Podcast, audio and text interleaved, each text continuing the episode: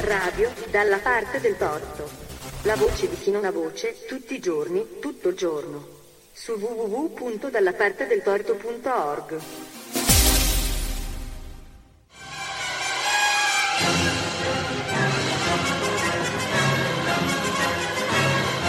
Apprendisti stregoni di Pietro Stramba Badiale.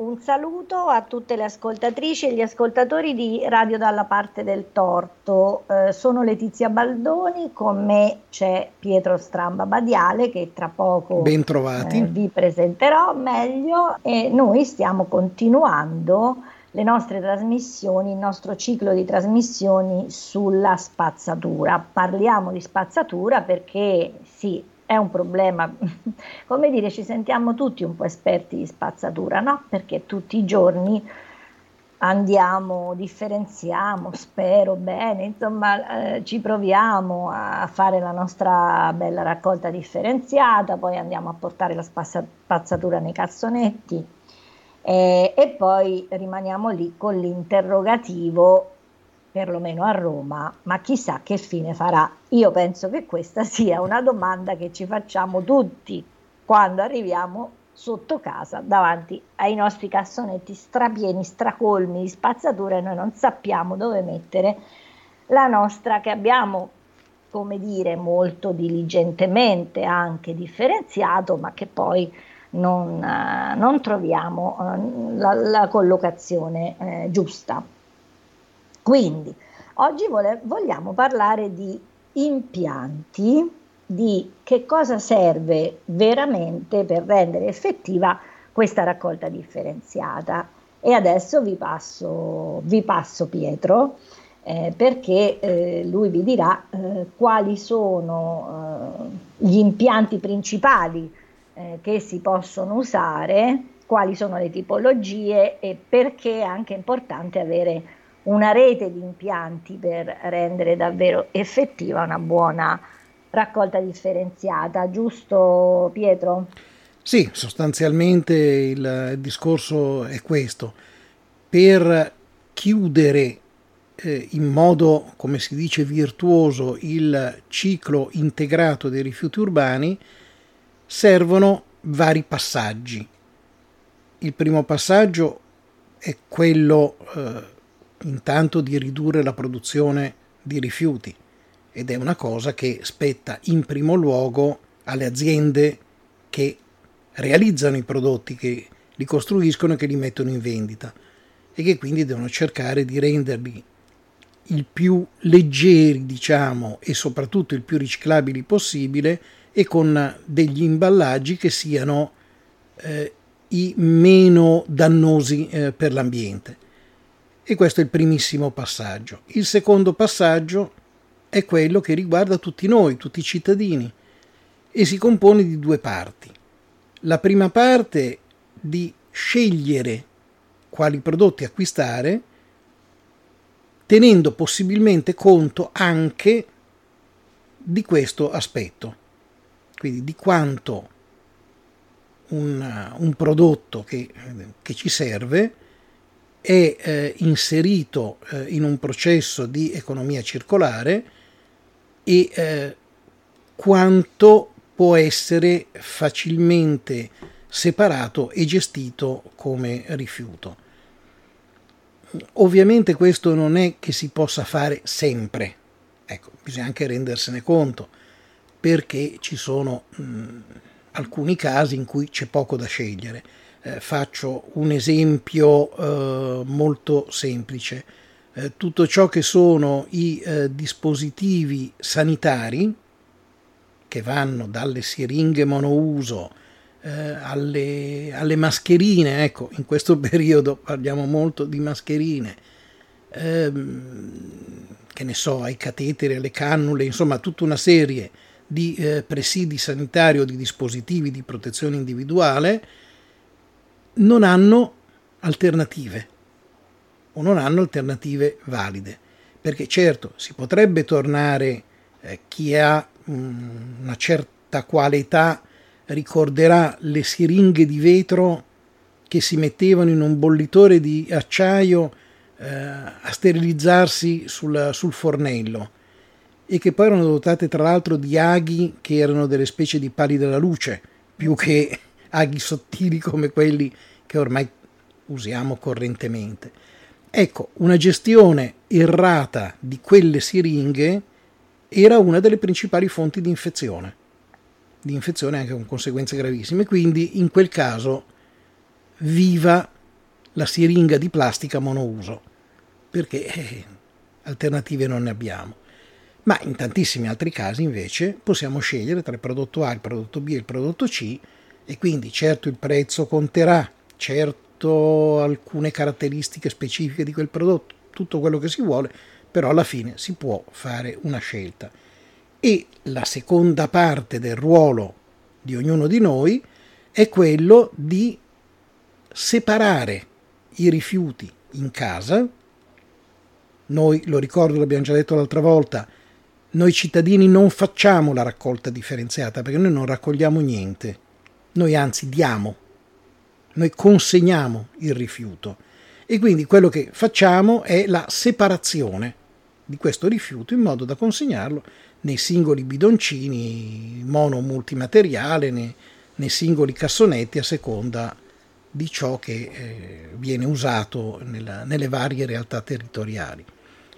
Poi c'è il passaggio ovviamente della raccolta, e da qui comincia la parte impiantistica, che ha un primo passaggio nel, negli impianti di cernita e quindi di separazione ulteriore, perché comunque, per esempio a Roma, ma in tantissimi comuni, si fa la raccolta multimateriale, plastica e metallo, e bisogna separare appunto il metallo, che va separato in acciaio e alluminio o altri metalli, e le plastiche, che vanno separate in base alla loro composizione, perché il P V C va da una parte, il P E T va da un'altra eh, e così via.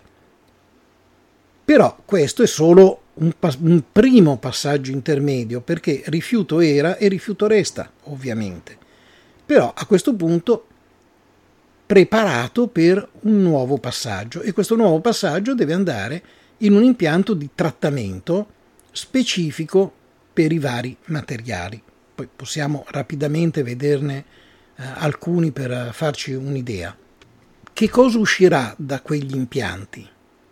Uscirà da un lato della nuova materia, quella che una volta era definita materia prima seconda, nel senso che è una materia prima, vetro, carta, eh, alluminio, eh, vari tipi di plastica, però non è realizzata da, prodo- da, da materia prima vergine, cioè dalla bauxite estratta in una miniera viene fuori l'alluminio la prima volta, ma poi quell'alluminio può essere riciclato e riciclato e riciclato.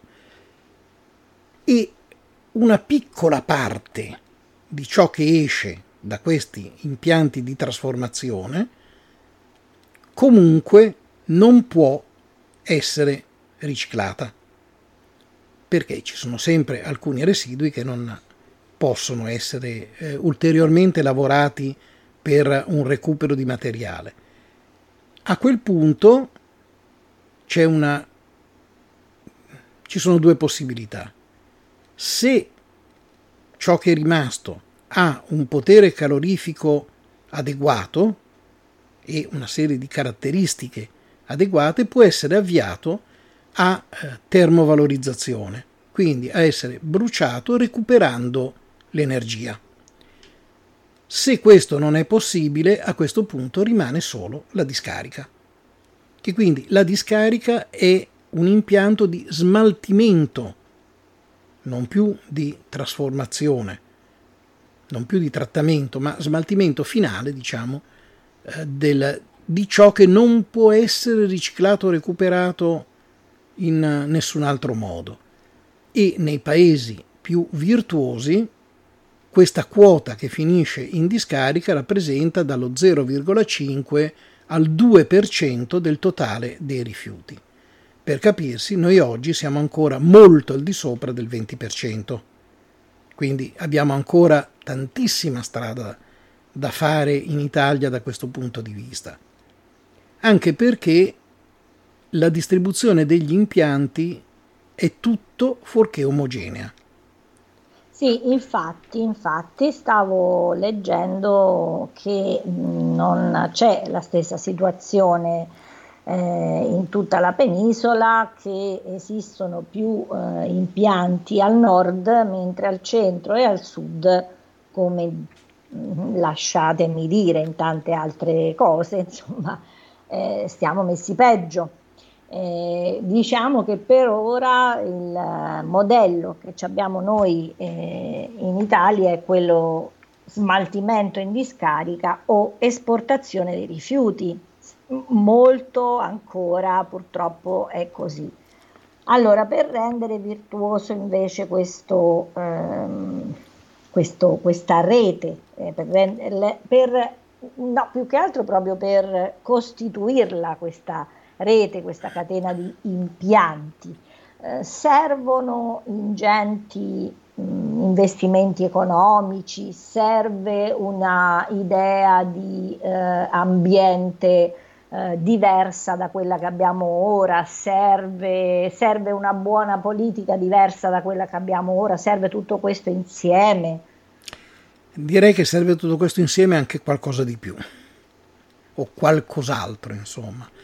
Nel senso che eh, intanto per quanti impianti si possono realizzare servirebbero a ben poco se dopo, allo sbocco di tutta la produzione di questi impianti, non c'è un mercato che è interessato ad acquistare e a utilizzare queste materie che vengono recuperate.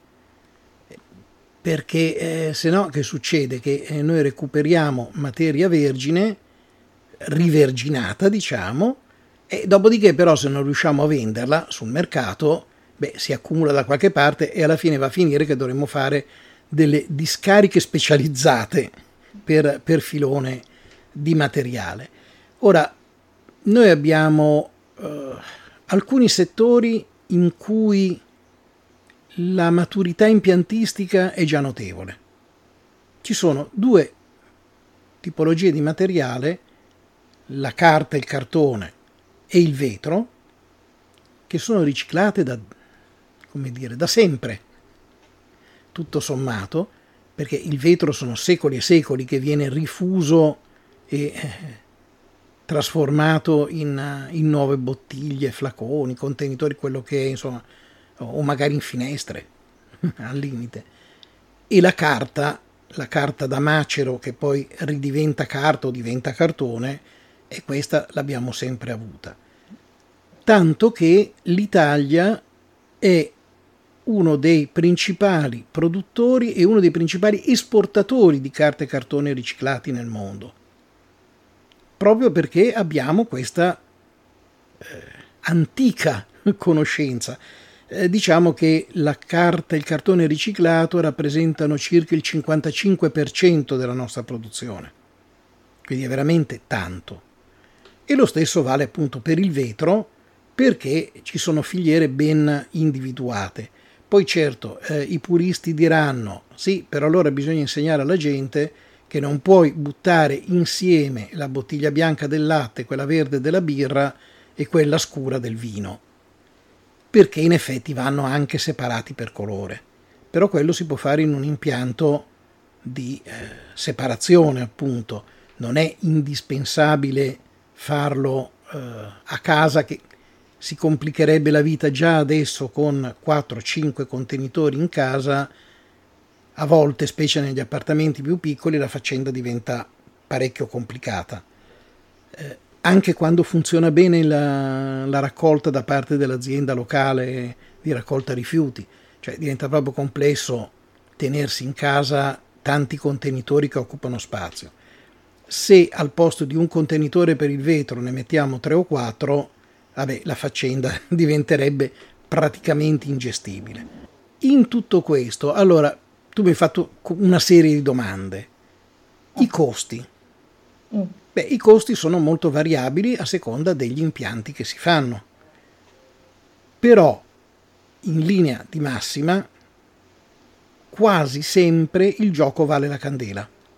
Nel senso che comunque i risparmi che si possono ottenere sia sul piano strettamente dei conti economico, sia in termini di tutela e salvaguardia dell'ambiente e anche di risparmio di materie prime energetiche, beh, da questo punto di vista sicuramente quasi sempre il gioco vale la candela. Perché dico quasi?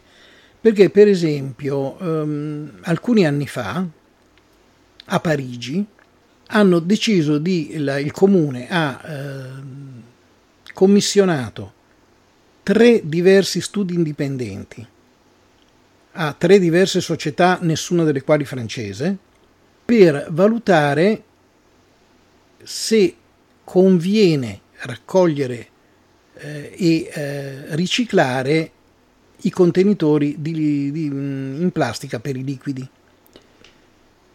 La materia è molto controversa, però il risultato di tutti e tre questi studi era, al momento almeno in cui sono stati fatti, era abbastanza chiaro, univoco.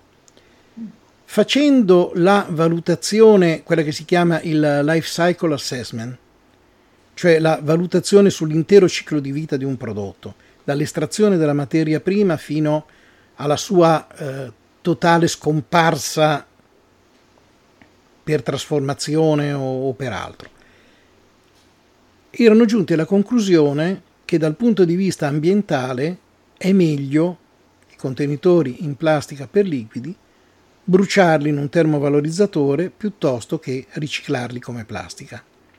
Questo perché? Perché da un lato sappiamo che la pla- le plastiche, che sono tante e diverse, ma in linea generale le plastiche, essendo quasi tutte derivate dal petrolio, hanno un contenuto energetico, quindi un potere calorifico molto molto elevato, e quindi possono produrre tanta energia. In più, il processo di riciclo delle materie plastiche comporta un uso di acqua, di energia e un livello di emissioni di cloro in atmosfera che rendono non conveniente, anche dal punto di vista ambientale, il riciclo. E da allora le bottiglie di plastica venivano bruciate in un termovalorizzatore. Questo cosa vuol dire?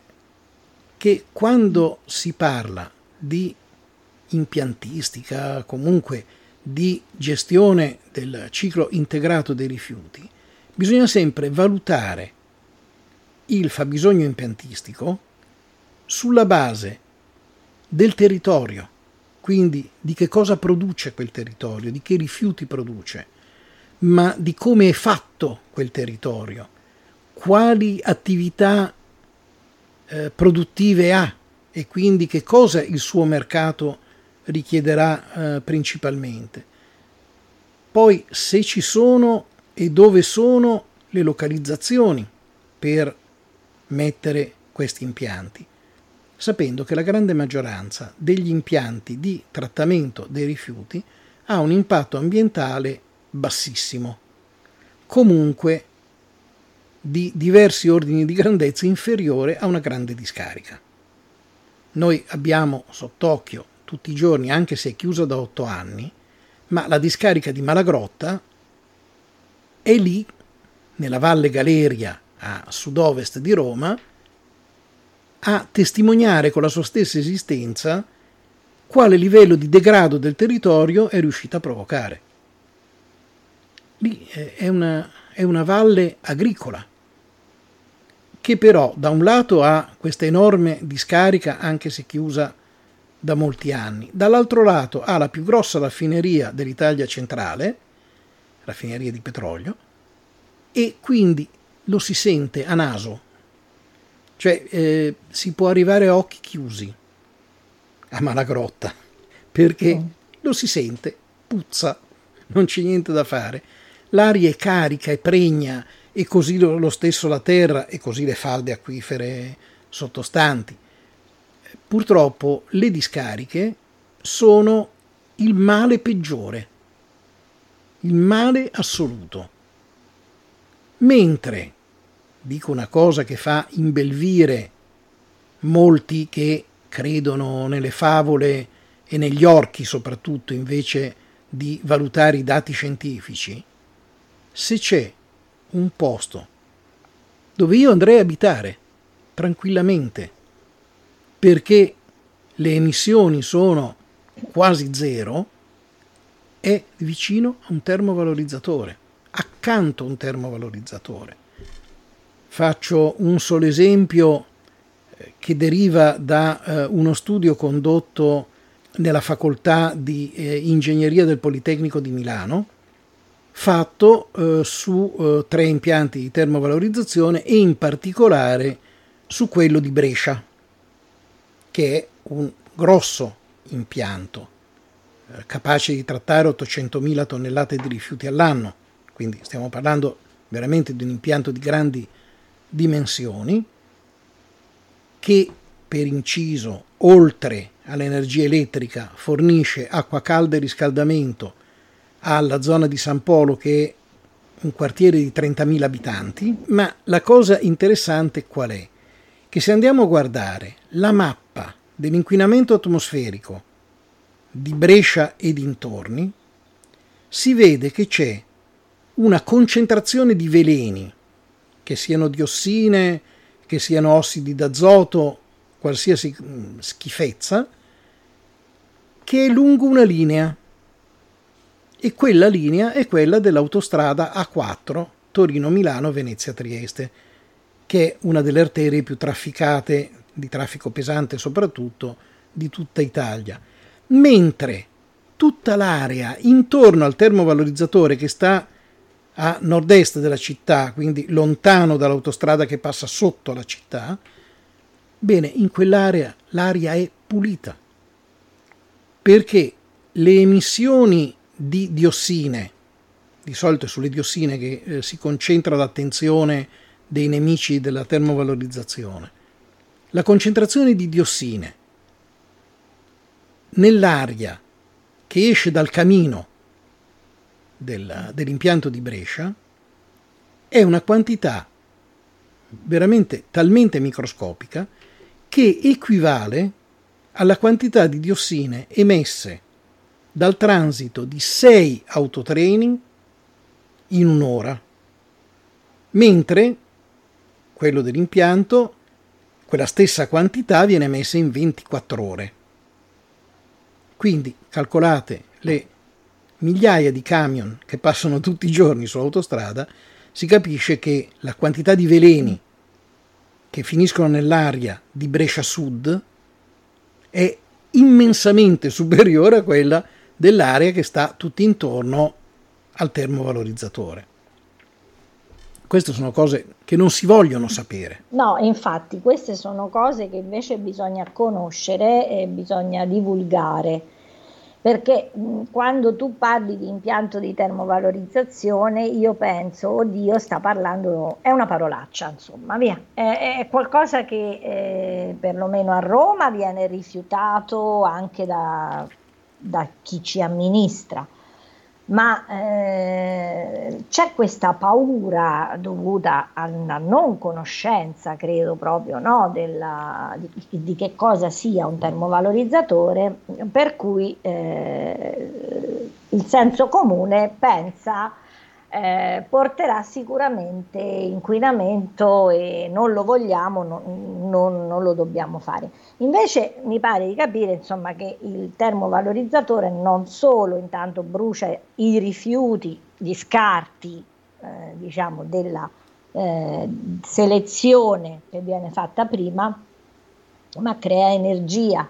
Quindi è anche un modo per eh, diventare, per, eh, diventare un po' più ricchi, diciamo, se si eh, usano bene questi termovalorizzatori.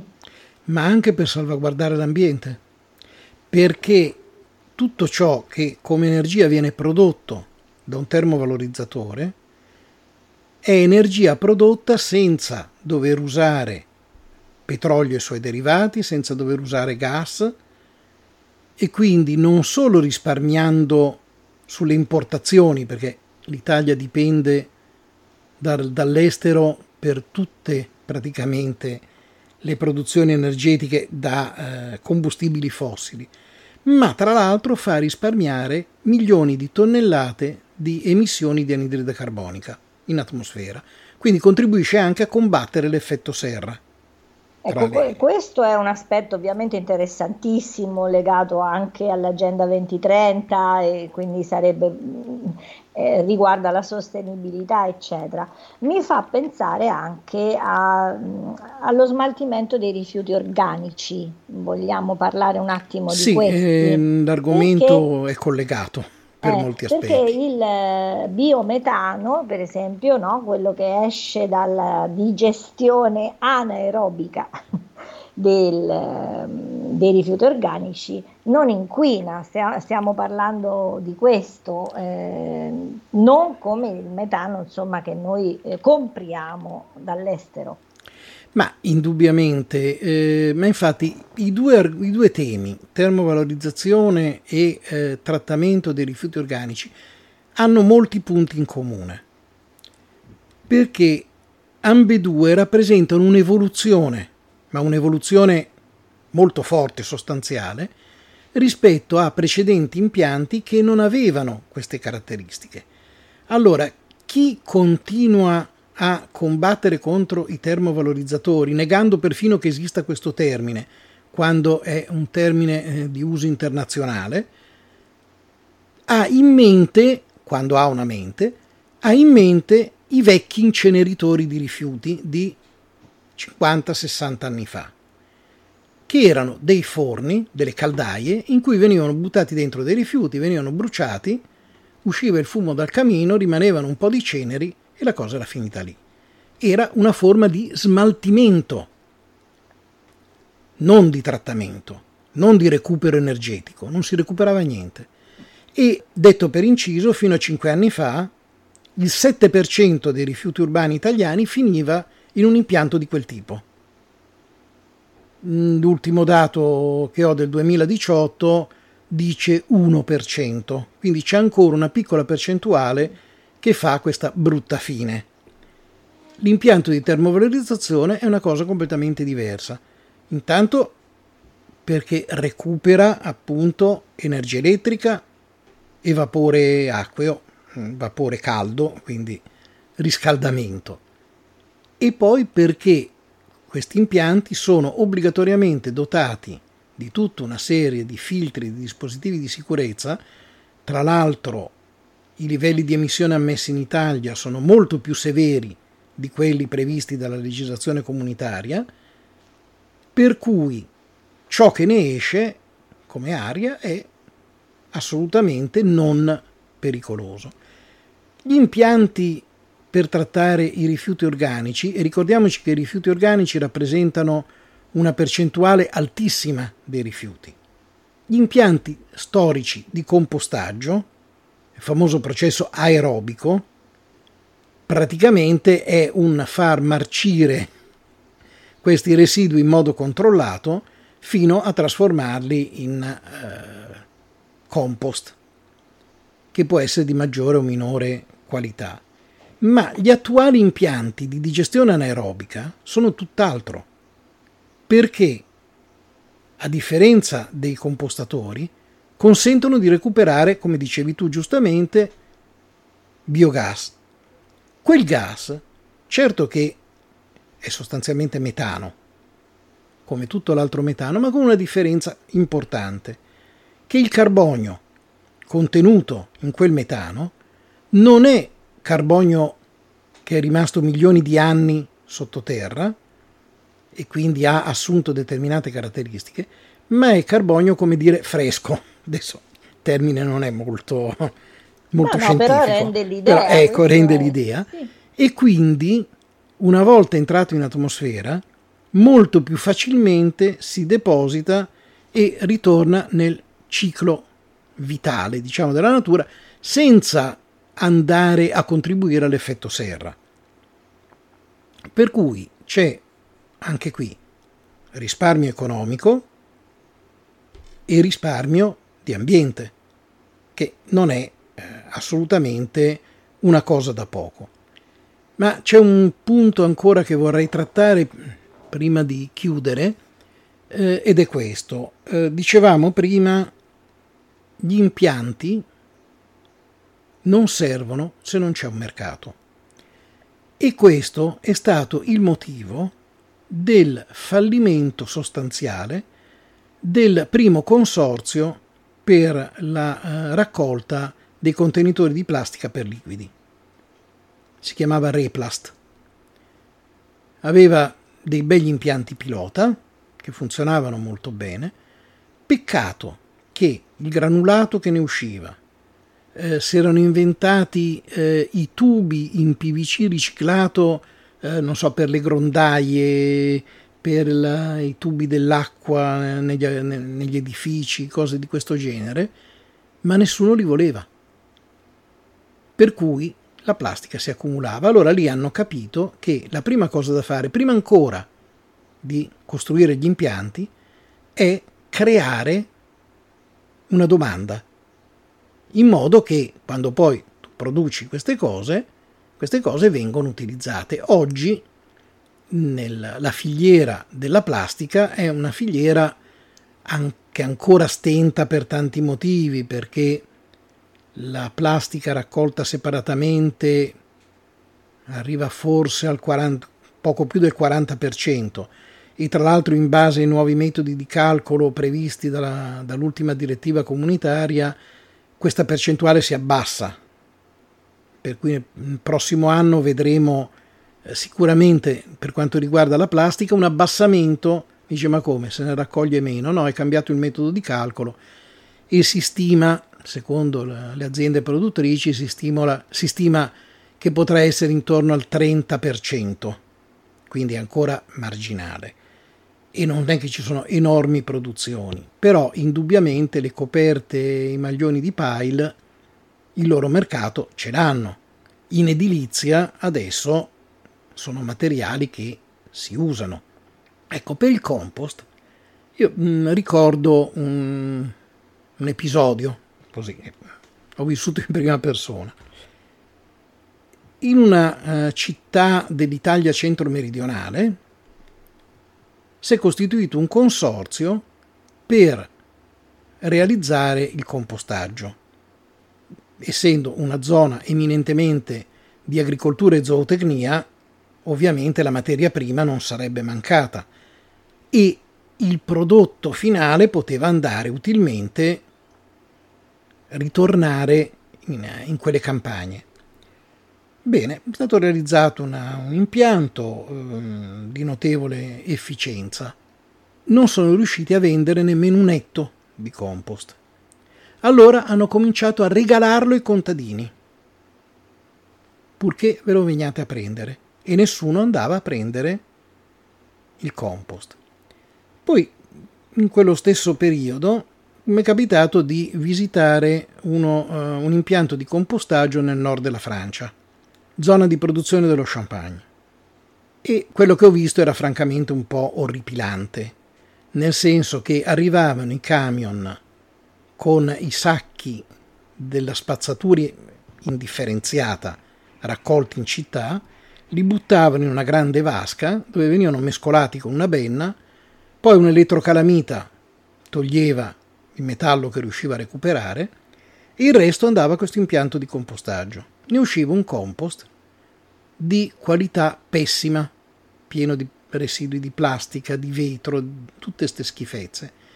Però lì erano riusciti a fare una campagna di comunicazione tale per cui i produttori di uve da champagne andavano col loro trattore, col rimorchio, a portarselo via pagando pochissimo, un franco al quintale, una cosa del genere, simbolico, però addirittura pagavano per portarsi via sta schifezza, che come qualità di, di, per fertilizzare, insomma, lasciava veramente a desiderare. Quindi lì lo vendevano e ci riuscivano, partendo da un prodotto che era il rifiuto, il rifiuto urbano tal quale, quindi con dentro di tutto.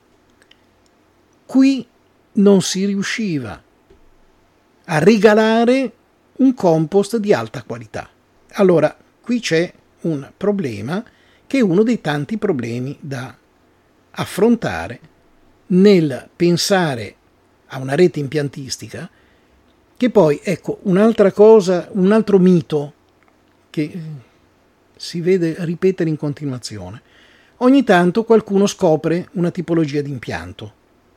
C'era un, un aggeggio, cos'era, un, boh, adesso non mi ricordo più neanche il termine, un trasformatore molecolare, qualcosa del genere, che era stato visto da qualcuno in Islanda, paese che di tutti i paesi nordici è l'unico che continua a mandare imperterrito i suoi rifiuti in discarica e non li tratta, e però avevano questo impianto e questi sono tornati, ah meraviglioso, questo risolverà tutti i nostri problemi. Sono state fatte delle sperimentazioni e questo non ha risolto nessun problema, è stato abbandonato perché era una stupidaggine. Ora, credere che ci sia una tipologia di impianto che ci salverà dai rifiuti è non, non sapere nemmeno di che cosa si sta parlando, perché le reti impiantistiche vanno studiate sulla base della realtà di un territorio, della sua realtà economica, della sua realtà sociale, della sua realtà produttiva, delle sue caratteristiche. Pensare di fare il porta a porta in certi comuni montani dove c'è una casa ogni cinque chilometri è una follia assoluta. È una mezza follia fare il porta a porta quasi ovunque, ma quello è un altro discorso. E perché appunto anche il porta a porta è stato uno dei miti, adesso comincia a essere un po' appannato come mito, ma insomma. E qualsiasi impianto. Allora, io ho espresso un parere sui termovalorizzatori, ma ovviamente non penso che basti costruire un termovalorizzatore abbiamo risolto tutti i problemi, ma manco per niente.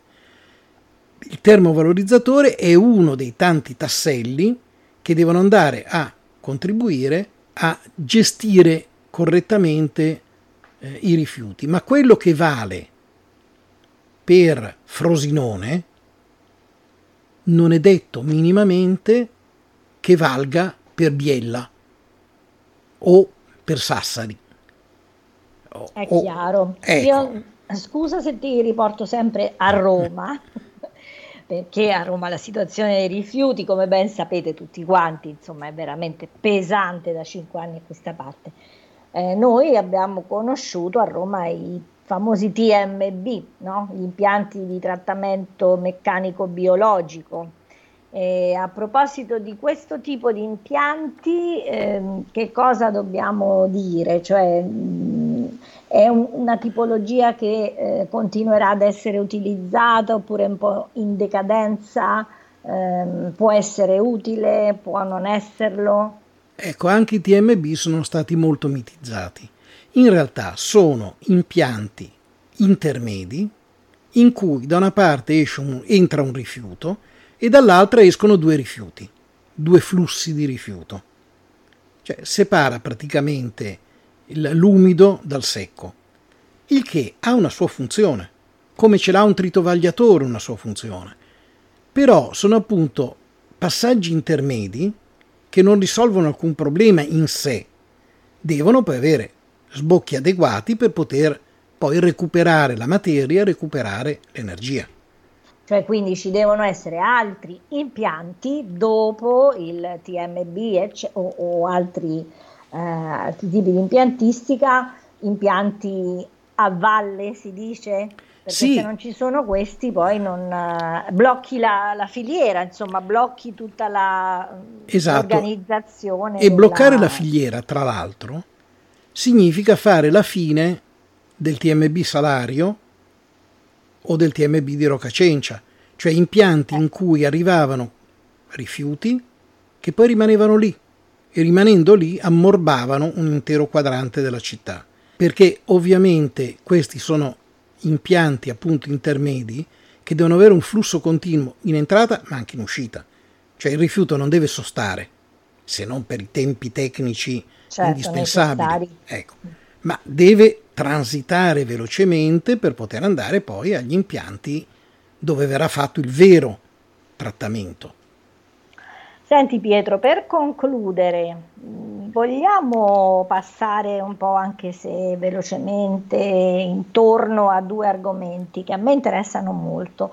Uno è la raccolta dei rifiuti di apparecchiature elettriche e elettroniche, e l'altro è il discorso della mafia, della criminalità organizzata, che ha purtroppo eh, spesso a che fare con la spazzatura, e qui mh, capisco che ci vorrebbe probabilmente tutto un discorso a parte, però così en passant cerchiamo di, eh, di parlare un attimo eh, di questi R A E E, perché mh, ho scoperto che sono delle vere e proprie miniere, cioè separando bene tutti i componenti delle apparecchiature elettriche e elettroniche possiamo veramente fare di tutto. Per esempio, con cinquanta vecchi computer una fede d'oro di dieci grammi, oppure con cinque lavatrici una bicicletta. Allora questi centri di raccolta dovranno essere dovranno essere avere degli impianti molto particolari, immagino, per questo tipo di, di rifiuti. Ma diciamo che la, la gestione dei rifiuti da apparecchiature elettriche ed elettroniche, questo è il nome completo dei R A E E, ovviamente non sono molte, nel senso che non è che ogni isola ecologica può diventare, può diventare sì un punto di raccolta, dove io vado a mettere appunto il vecchio computer, la vecchia lavatrice, però poi occorrono delle piattaforme specializzate dove queste apparecchiature vengono smontate, suddivise nei loro componenti, che vengono avviati poi alla, alla successiva eh, trasformazione. È una filiera molto giovane, perché la legge sui R A E E esiste da non molti anni e ci è voluto un certo tempo anche per riuscire a organizzare, anche per riuscire a superare una serie di eh, questioni. Noi ogni volta che compriamo da un cavetto, a una lampadina, a un frigorifero, un televisore, un telefonino, eccetera, una quota di ciò che paghiamo è una tassa che va ad alimentare appunto la, la gestione delle piattaforme, diciamo di tutto il sistema R A E E. Eh, ovviamente per rendere la cosa eh, più funzionale si è puntato sul eh, fatto che i soggetti della raccolta e del conferimento di questi rifiuti siano gli stessi venditori delle apparecchiature elettriche e elettroniche. Cioè io voglio comprare un nuovo televisore, devo andare al negozio col mio vecchio televisore sotto braccio, perché altrimenti devo pagare una tassa ulteriore. Cioè, se io non ho da dare un prodotto da riciclare, eh, a questo punto vuol dire che nel circuito in qualche modo si è immesso un prodotto in più e non un prodotto in sostituzione, e quindi dovrò eh, pagare. Quindi bisogna anche sapere che i venditori sono tenuti a ritirare ciò che noi dismettiamo di prodotti Di, di apparecchi elettrici ed elettronici. C'è stato da superare tutta una serie di problemi, intanto i corrispettivi da riconoscere a costoro per questo servizio, ma poi soprattutto la questione dei prodotti cosiddetti orfani, perché è mh, insomma, esperienza abbastanza comune che io ho in casa una radio, poniamo, e decido di cambiarla perché voglio una radio digitale. Vado al negozio con la mia vecchia radio e questi mi dicono: sì, ma questa azienda qui che ha fatto questa radio non esiste più da quindici anni, e quindi io su chi mi rifaccio? Perché poi alla fine, anche per via della normativa eh, comunitaria ma anche italiana sulla responsabilità estesa del produttore, il produttore è responsabile del suo prodotto anche diventato rifiuto senza limiti di tempo. Però se il produttore non esiste più, eh, io da chi mi faccio pagare? E allora si è dovuto inventare tutto un meccanismo di compensazioni per consentire anche questo. Quindi diciamo, questa è una filiera molto giovane, ancora acerba in alcuni, eh, in alcuni passaggi, e che però sarà fondamentale sempre di più nei prossimi anni. Eh, penso proprio di sì, perché se no, no si, si fantastica di mandare i rifiuti nello spazio, che non credo sia una soluzione. I rifiuti, sto parlando di quelli eh, elettrici e elettronici. Mm, siamo ormai tutti eh, ben forniti, diciamo, di computer, telefonini, ne abbiamo, no, eh, quindi eh, qui dobbiamo davvero eh, capire come fare per eh, riciclare questo tipo di rifiuti. Oh, per l'altra mm. questione, quella sì. della, della criminalità. Eh, allora, tu sai che c'è ormai da diverse legislature una apposita commissione bicamerale proprio sulla eh, la cosiddetta commissione Ecomafie, eh, proprio sulle eh, attività criminali nel settore dell'ambiente e dei rifiuti in particolare. È un tema che eh, se mi dai un altro paio d'ore possiamo cominciare ad abbozzare, perché è veramente un tema enorme. Per dirle in pillole, poi vedremo di recuperarla nel, nelle prossime trasmissioni, per la criminalità organizzata i rifiuti, soprattutto i rifiuti speciali, quelli prodotti dall'industria, ma anche i rifiuti urbani, sono una delle principali fonti di guadagno e quindi cercano di non mollare l'osso. I maggiori sostenitori delle discariche sono le organizzazioni criminali, perché proprio sul sistema delle discariche hanno sempre lucrato. Ma su questo, come dico, c'è bisogno di tornare in un altro momento, eh, entrandoci più in dettaglio, perché ci sono tantissime cose da dire.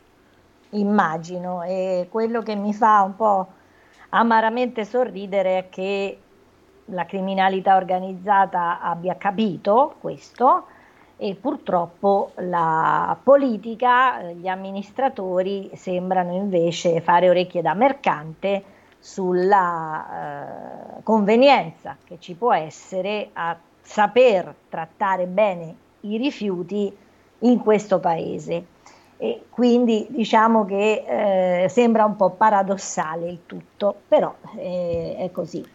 Allora, direi che a questo punto noi possiamo chiudere questa trasmissione e un pochino introdurre la prossima, eh, nella quale eh, Pietro Stramba Badiale vi racconterà la storia dell'A M A, dell'azienda municipale ambiente di Roma. Una storia interessante che noi vi invitiamo ad ascoltare eh, appunto nella prossima trasmissione, specialmente chi è di Roma, ma direi che può essere emblematica per eh, tutti gli altri cittadini di altri luoghi, insomma, perché eh, questa gestione eh, può fare eh, anche molti danni se non è ben condotta. Eh, detto questo e dandovi appuntamento alla prossima puntata, eh, io vi saluto e vi lascio ai saluti di Pietro, che visto che l'abbiamo tirato un po' tanto in lungo si limitano a dire alla prossima.